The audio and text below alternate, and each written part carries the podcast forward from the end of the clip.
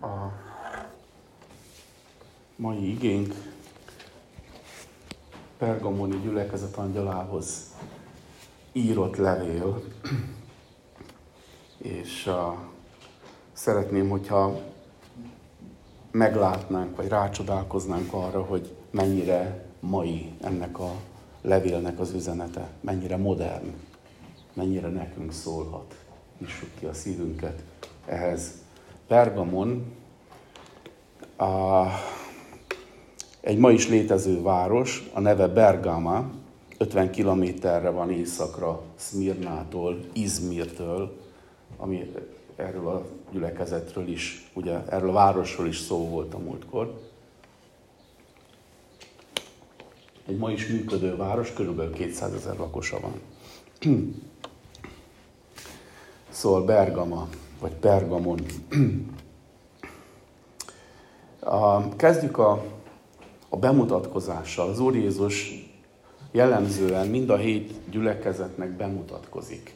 És az a bemutatkozás valamilyen módon, múltkor már tisztáztuk ezt, kapcsolódik ahhoz a városhoz, és annak a városnak egy jellegzetességéhez, amelyben az adott gyülekezet volt, amelynek szólt a levél.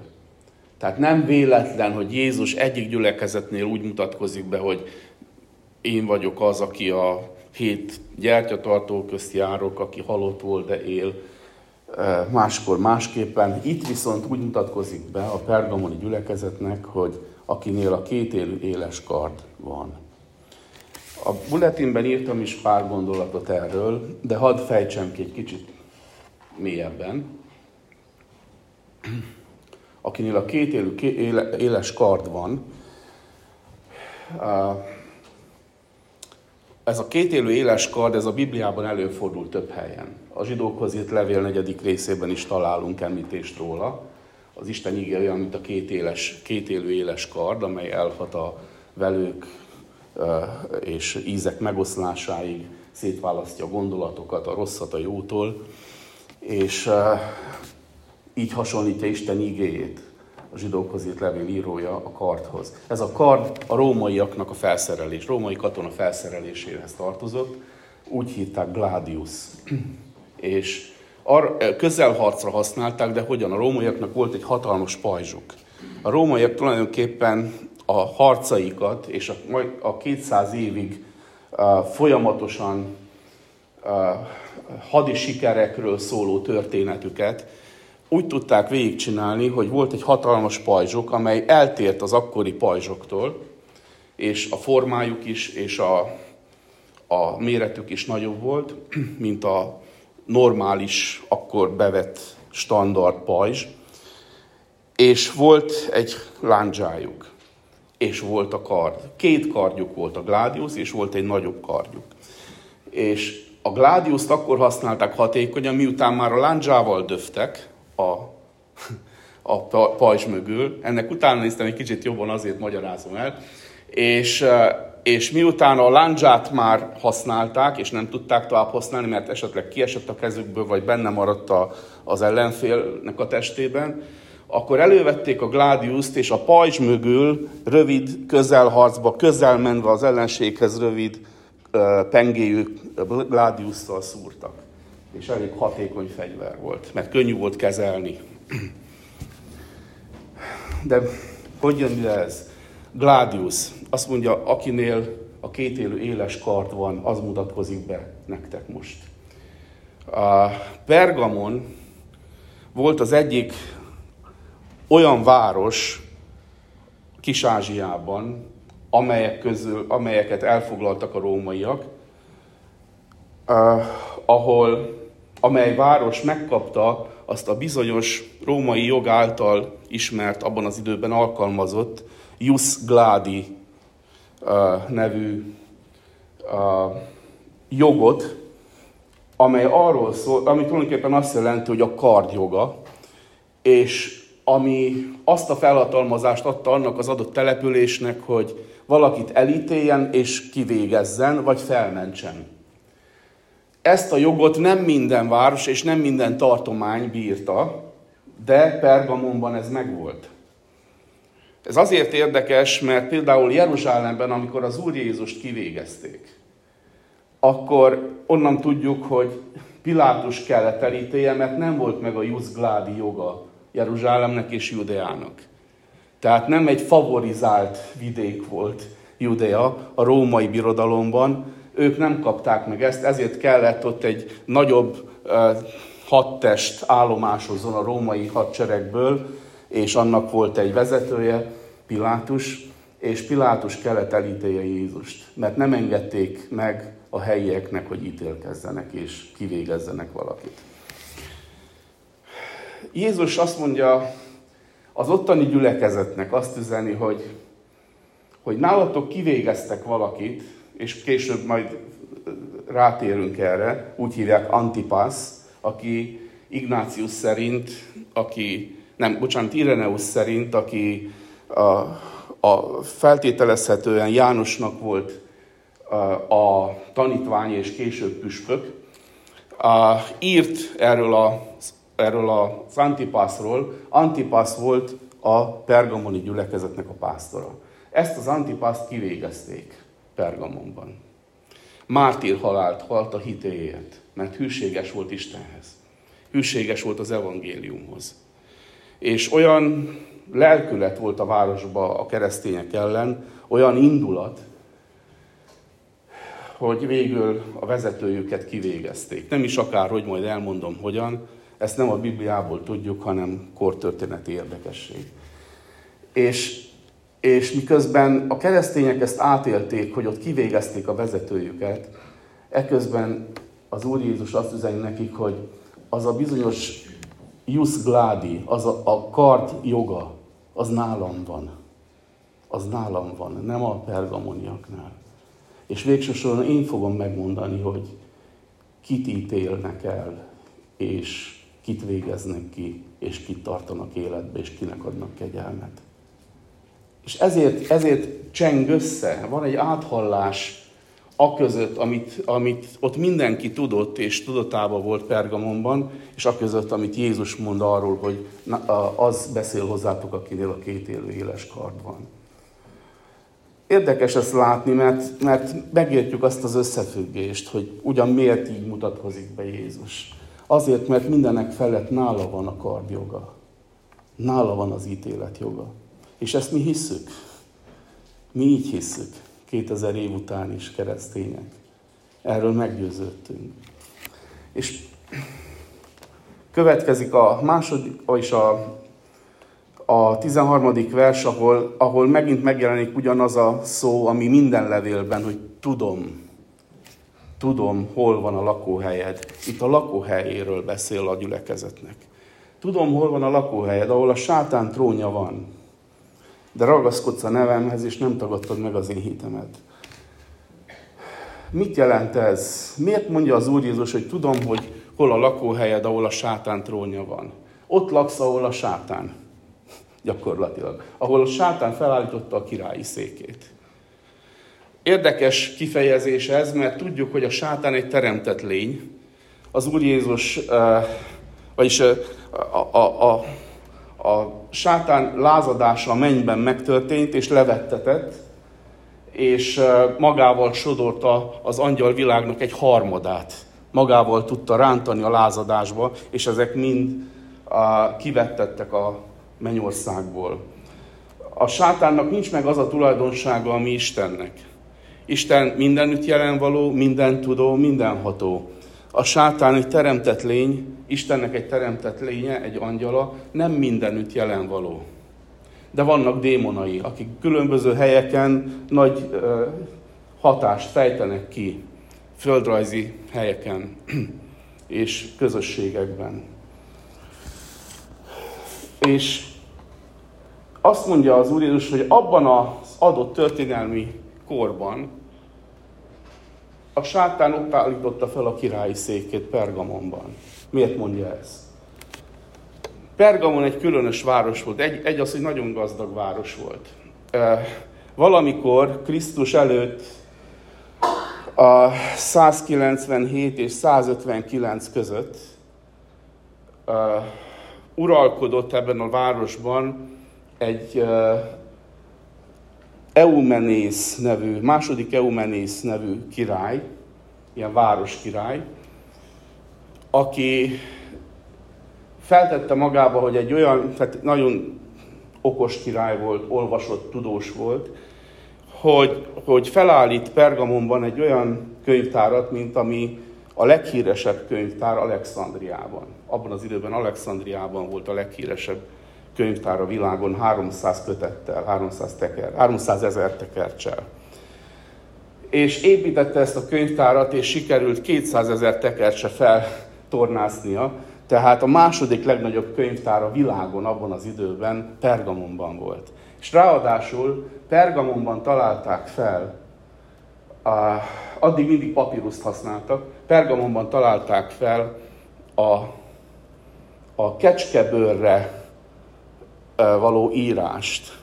A cserzett, vékonyra cserzett kecskebőrre, hátjákra írták a továbbiakban a szövegeket, és ezt nevezték el pergamennek. A pergamen bőrből készült tekercs. Sokkal tartósabb, mint a papírus. Ettől lett híres igazából a város, és ebből gazdagodott meg nagyon a város. Mert innentől kezdve ettől a Eumenésztől kezdve, aki, aki bevezette a pergament, a város hihetetlenül híres lett és gazdag. Ugyanakkor ebben a városban volt egy templom, a Kígyó temploma. Esculapius, vagy igen, Esculapiusnak a temploma, vagy Asclepiusnak a temploma, kétféleképpen is kiejtik ezt a nevet. Ez az görög mitológiában egy gyógyító volt, aki, aki egy bottal járt, és a botra volt rátekeredve egy kígyó. És tulajdonképpen, ha megfigyelitek, a mai napig ez a gyógyításnak a jelképe szerte a világon. Ha megfigyelitek a, a világegészségügyi a szervezetnek a jelképét, ott egy boton rátekeredett kígyó ékeskedik. Mind a mai napig ez a jelképe a gyógyításnak. Ha megnézel, megfigyelsz egy mentőautót, jobbról, balról, hátulról, igaz, ott van az András kereszt is, de ott van egy oszlop vagy egy bot és a kígyó rajta. Ha megfigyelsz egy patikát, a patikánál ott van a kígyó, és egy serlegnek a tetején van a feje. A kígyó. Tehát a kígyó a Bibliában nem egy pozitív jelenség, nem egy pozitív állat. Már az első lapok, a Biblia első oldalain találkozunk vele, és a sátánt jelképezik. Pergamonban fel volt állítva ez a templom, amely tulajdonképpen iskola is volt, meg kórház is egyben, de az imádatnak is a helye, ahol, ahova, ahova minden ünnen jöttek az emberek gyógyítatni magukat. Olyan aféle egészségügyi turizmus is működött Pergamonban, szerte a birodalomból jöttek oda, mert az a hír járta, hogy ott az emberek meggyógyulnak. De nagyon nagy, tehát igazából ma a gyógyításra úgy gondolunk, mint tudományra. Abban az időben a gyógyítás az tudomány, egy kevés tudomány volt, nagyon nagy okkultizmussal összekeverve. Aki elment Aszklépius templomába gyógyítatni magát, az befizetett egy jó összeget először is, aztán adtak neki ópiumot, ott kellett aludni a templomban, ópium hatása alatt, és álmodott és álmában vagy Aszklépius jelent meg neki, vagy pedig valamelyik gyermeke, az egyik gyermekét egyébként úgy hívták higiéné. Ugye ismerős ez a szó is számunkra. Átjön a mitológiából ez a néhány fogalom, és, és megjelent valamelyik személy a mitológiai személyek közül, akik a gyógyítással voltak kapcsolatban, és elmondta, hogy mi a baja, és mi a gyógymód rá. És mikor felkelt, akkor Aszklépius templomának a papjai előtt volt egy meghallgatás, elmondta az álmát, azok pedig kiírták a receptet neki. Na ez volt a gyógyítás Aszklépius templomában.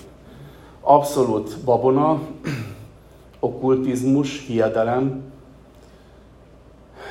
és azt mondja az Úr Jézus, hogy tudom, hogy ott laksz, ahol a sátán királyi széke van. Ott, oda, tette, oda állította fel a trónját az ördög Pergamonba, mert olyan, uh, olyan babona és, uh, és uh, fekete mágia folyik abban a városban, ami az egész város lakosságát megszédíti, és ki terjeszti a hatását a városra egy borzasztó negatív módon. És te, mint gyülekezet, itt laksz. Ebben a városban, ahol mindenre van válasz. Ha valaki beteg, Aszklépius templomába kell menni gyógyulni. Ha valakinek tudásvágya van, ott van a 200 ezer tekercses könyvtár, tele mindenféle írással, filozófiával, a Bibliától, Istentől idegen életfelfogással, amiből táplálkozhat valaki. Ha valakinek szellemi igényei vannak, akkor ott vannak a mágusok, ott vannak a jövendőmondók, egy csomó mágus és jövendőmondó, amikor amikor uh, Babilont elfoglalta Perzsia, oda menekültek Pergamonba. Tehát a mágiának egy központja volt ez a város. Hogyha szüksége volt valakinek munkára, mert anyagi gondjai voltak, a város nagyon gazdag volt. Elmentek, papír, elmentek pergament gyártani, mert ott volt a legnagyobb üzem a világon a pergamengyártáshoz. Tehát munkahely is volt, egészségre is ha tartottál igényt volt. Mindenre volt válasz annak a városnak. Egy ilyen városban az evangéliumot hirdetni nehéz. Mert azonnal szembe megy veled az, akinek az evangélium hirdet, és azt mondja, hogy ó, nem, köszönöm szépen, mert nekem van válaszom itt. És nem kérek a te válaszodból. És erre azt mondja az Úr Jézus, hogy, hogy tudom, hogy ott laksz, ahol a sátán trónja van, de ragaszkodsz a nevemhez. Egy nagy erős dicséretet kap a gyülekezet. Ragaszkodsz a nevemhez, és nem tagadtad meg az én hitemet, Antipász napjaiban sem, aki hű tanul, akit megöltek nálatok, ahol a sátán lakik. A feljegyzések szerint Antipász nagyon érdekesen végezték ki. A, Antipász neve azt jelenti, hogy minden, mindenkivel szemben álló. Ezt jelenti antipász. Mindenkivel szemben álló. Én mindenki ellen, és mindenki én ellenem. Egy olyan ember volt, Isten szolgájaként, aki, aki nem ismert kompromisszumot. Tehát úgy, úgy állt a hitében, úgy állt a Krisztus követésében, hogy ez feltűnt a városban. Feltűnt a hatóságoknak, és egyszerűen ütközött az ő lelkülete, az ő tiszta és hűséges lelkülete mindazzal, ami a városban ment. Árral szemben útszott ez az ember. Árral szemben élte az életét. Picit megállok itt, mert, mert azt mondtam, hogy nagyon, nagyon mai ez az üzenet. Nem gondoljátok, hogy kicsit mi is Pergamonban lakunk ilyen szempontból? ez, ez a mai város. Lehet mondani mást is, nem csak Chicago-t, lehet mondani New Yorkot, lehet mondani Las Vegas, Los Angeles, bármi. Ezek a városok mind pergamonok. Megvan mindenre a válaszuk. Megvan mindenre a megoldás. És van egy Istentől elrugaszkodott életfilozófia, amely ül minden városban az egész városnak van egy lelkülete, amely Isten ellenes. És talán van egy maroknyi ember, a városnak egy tizede, vagy egy ötöde, akik azt mondják, hogy mi ebből nem kérünk, és szeretnénk hűségesek maradni az Úrhoz. Kb. így néz ki a mai felállás, és mint Pergamonban akkor. Hogyan végezték ki Antipaszt? Egy nagyon sok bálványt imádó város volt ez, nem csak Aszklépiuszt imádták, hanem Ápiszt is. Ápiszt a, a termékenységnek és az erőnek az istene volt, és egy bika jelképezte Ápiszt. Mit csináltak Antipásszal? Betették egy részből készült bika belsejébe, tüzet gyújtottak alá, és elevenen megsütötték. Így halt meg Antipasz.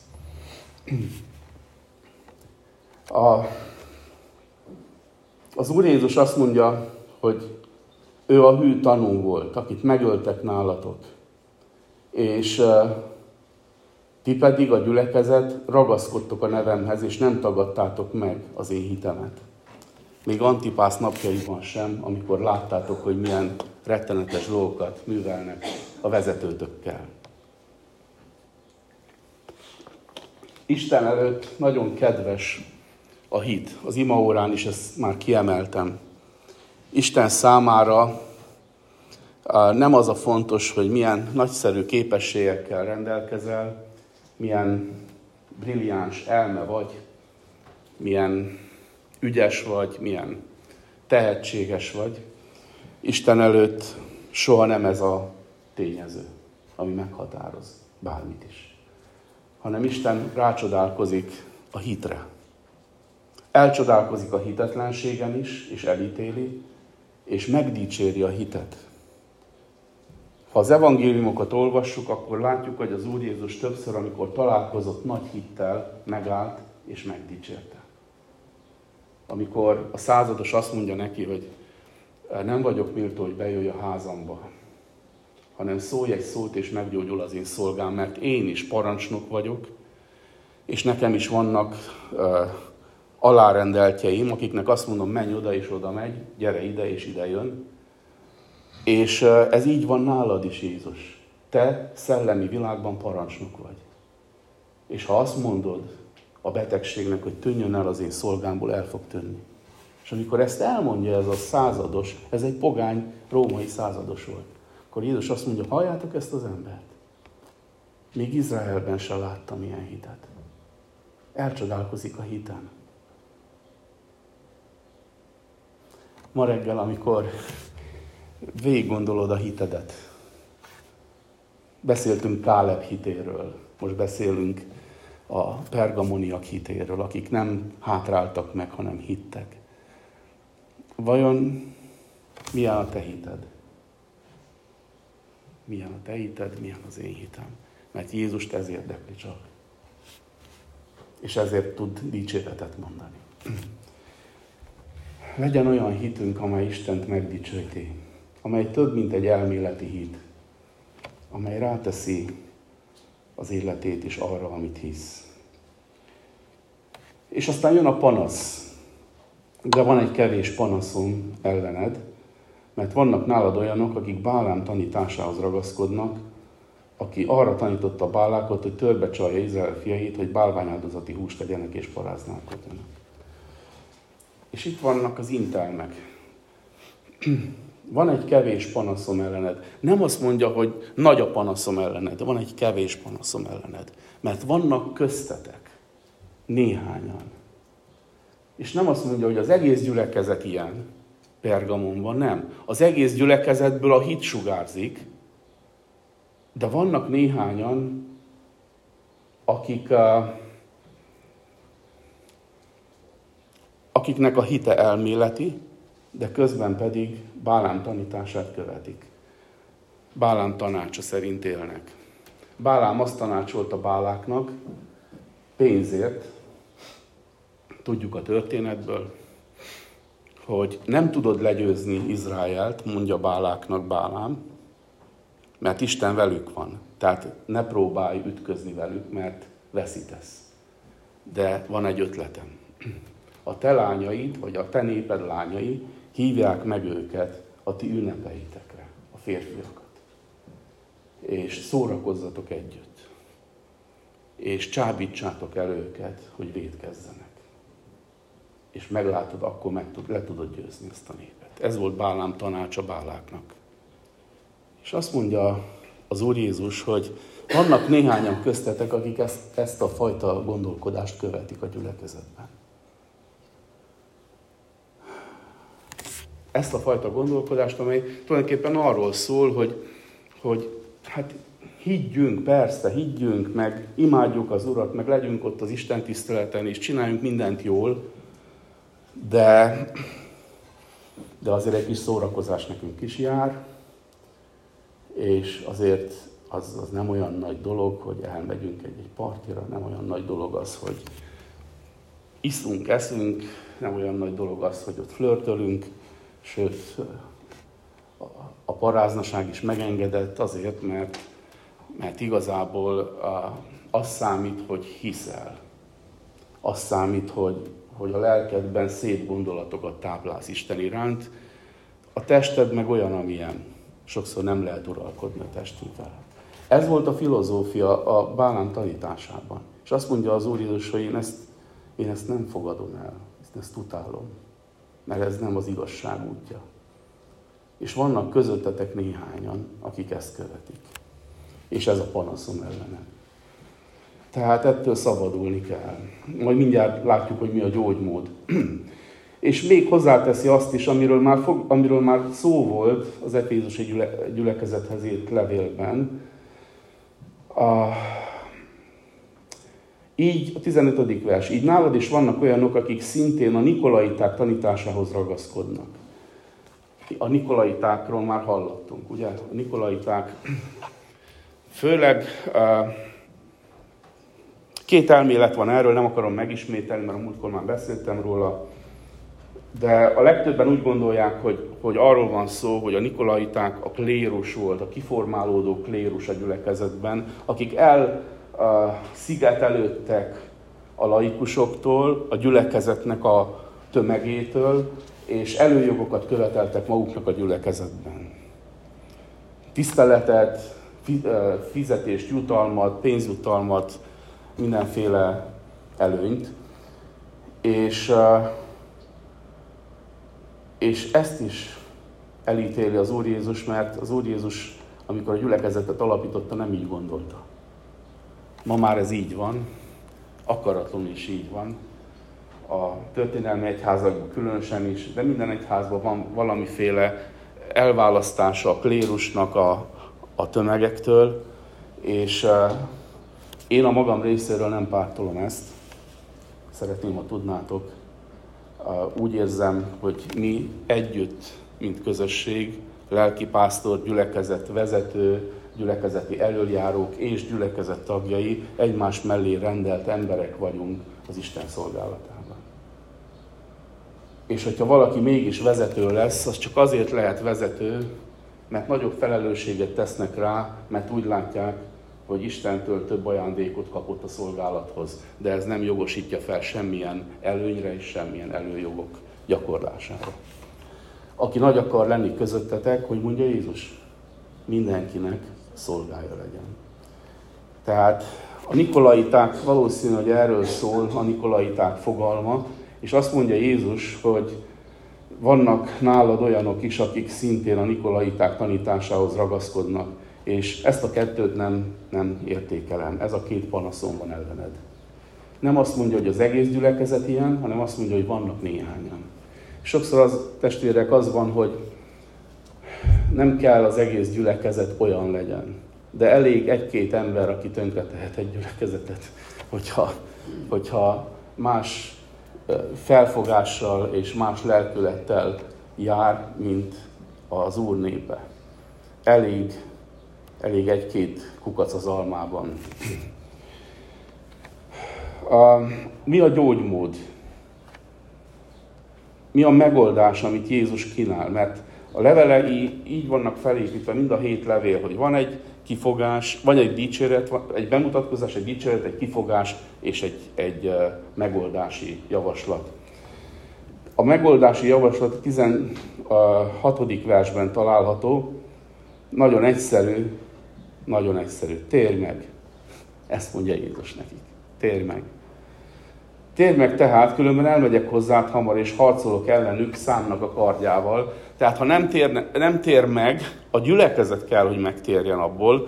Hogyan? Hogy beazonosítsa azokat a néhányakat, akik így viselkednek, leleplezze őket, és megpróbálja őket egyenesbe hozni, ha meg nem lehet, akkor kizárni, vagy legalábbis elhatárolódni tőlük. A gyülekezetnek mindig szüksége van egy újból és újból megtisztulásra ahhoz, hogy megmaradjon az Isten áldásának a körében, hatáskörében. Tehát térj meg, a gyülekezet angyalának is szól, a gyülekezet angyalának szól elsősorban ez a felszólítás, hogy ő térjen meg.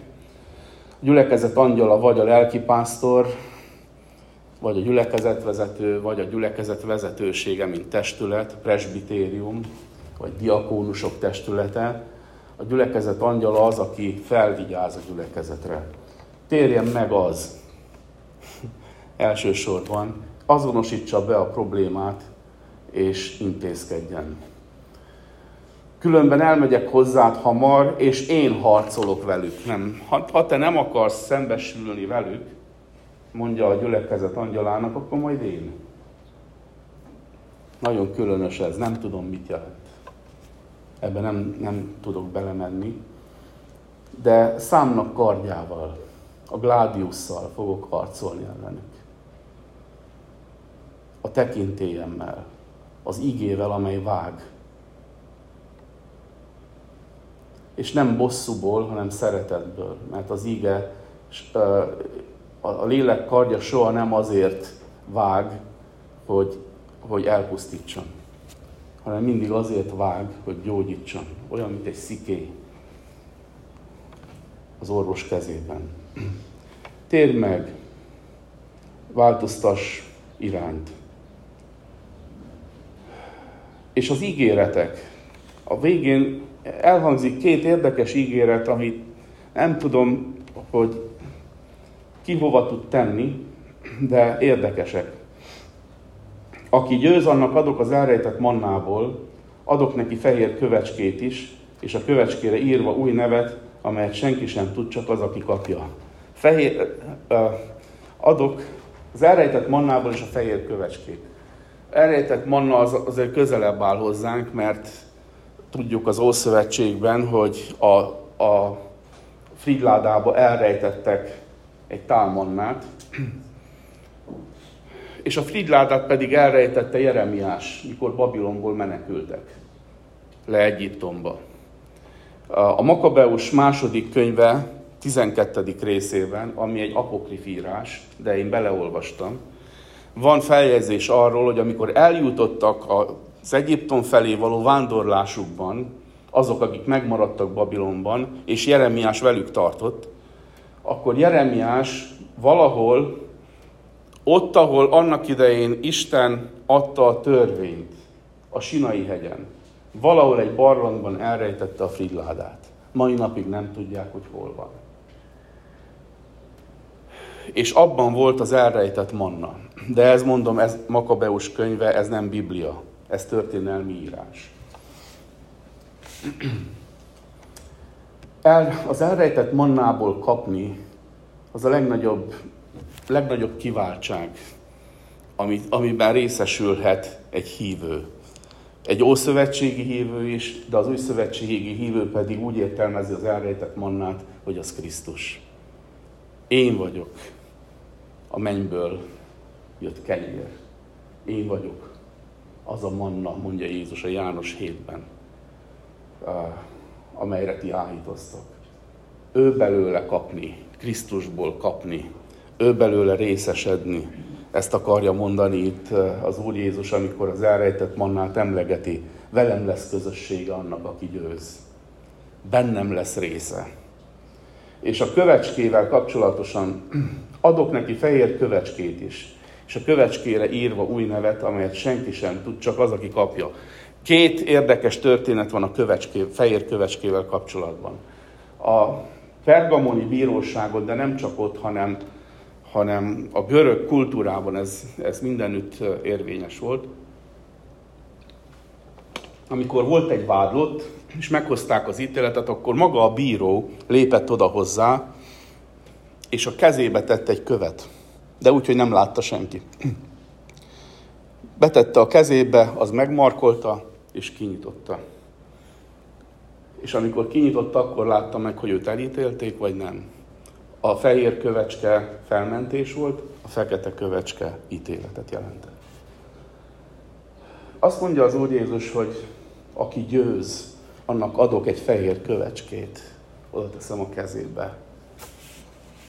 A fehér kövecskét, ami felmenti, ami felmentést jelent. Ami megmentést jelent. Egy másik szokás, ami, ami viszont pergamoni szokás volt, a fehér kövecskével, amire írva van valami, amikor, amikor magasrangú személyek érkeztek a városba, küldöttség másik városból, akkor is politizáltak, akkor is voltak küldöttségek. Akár gazdasági, akár politikai küldöttség. A, az ilyen kiemelt személyiségeknek a városban, amikor megérkezett a városba, adtak egy fehér követ, arra rá volt írva egy név.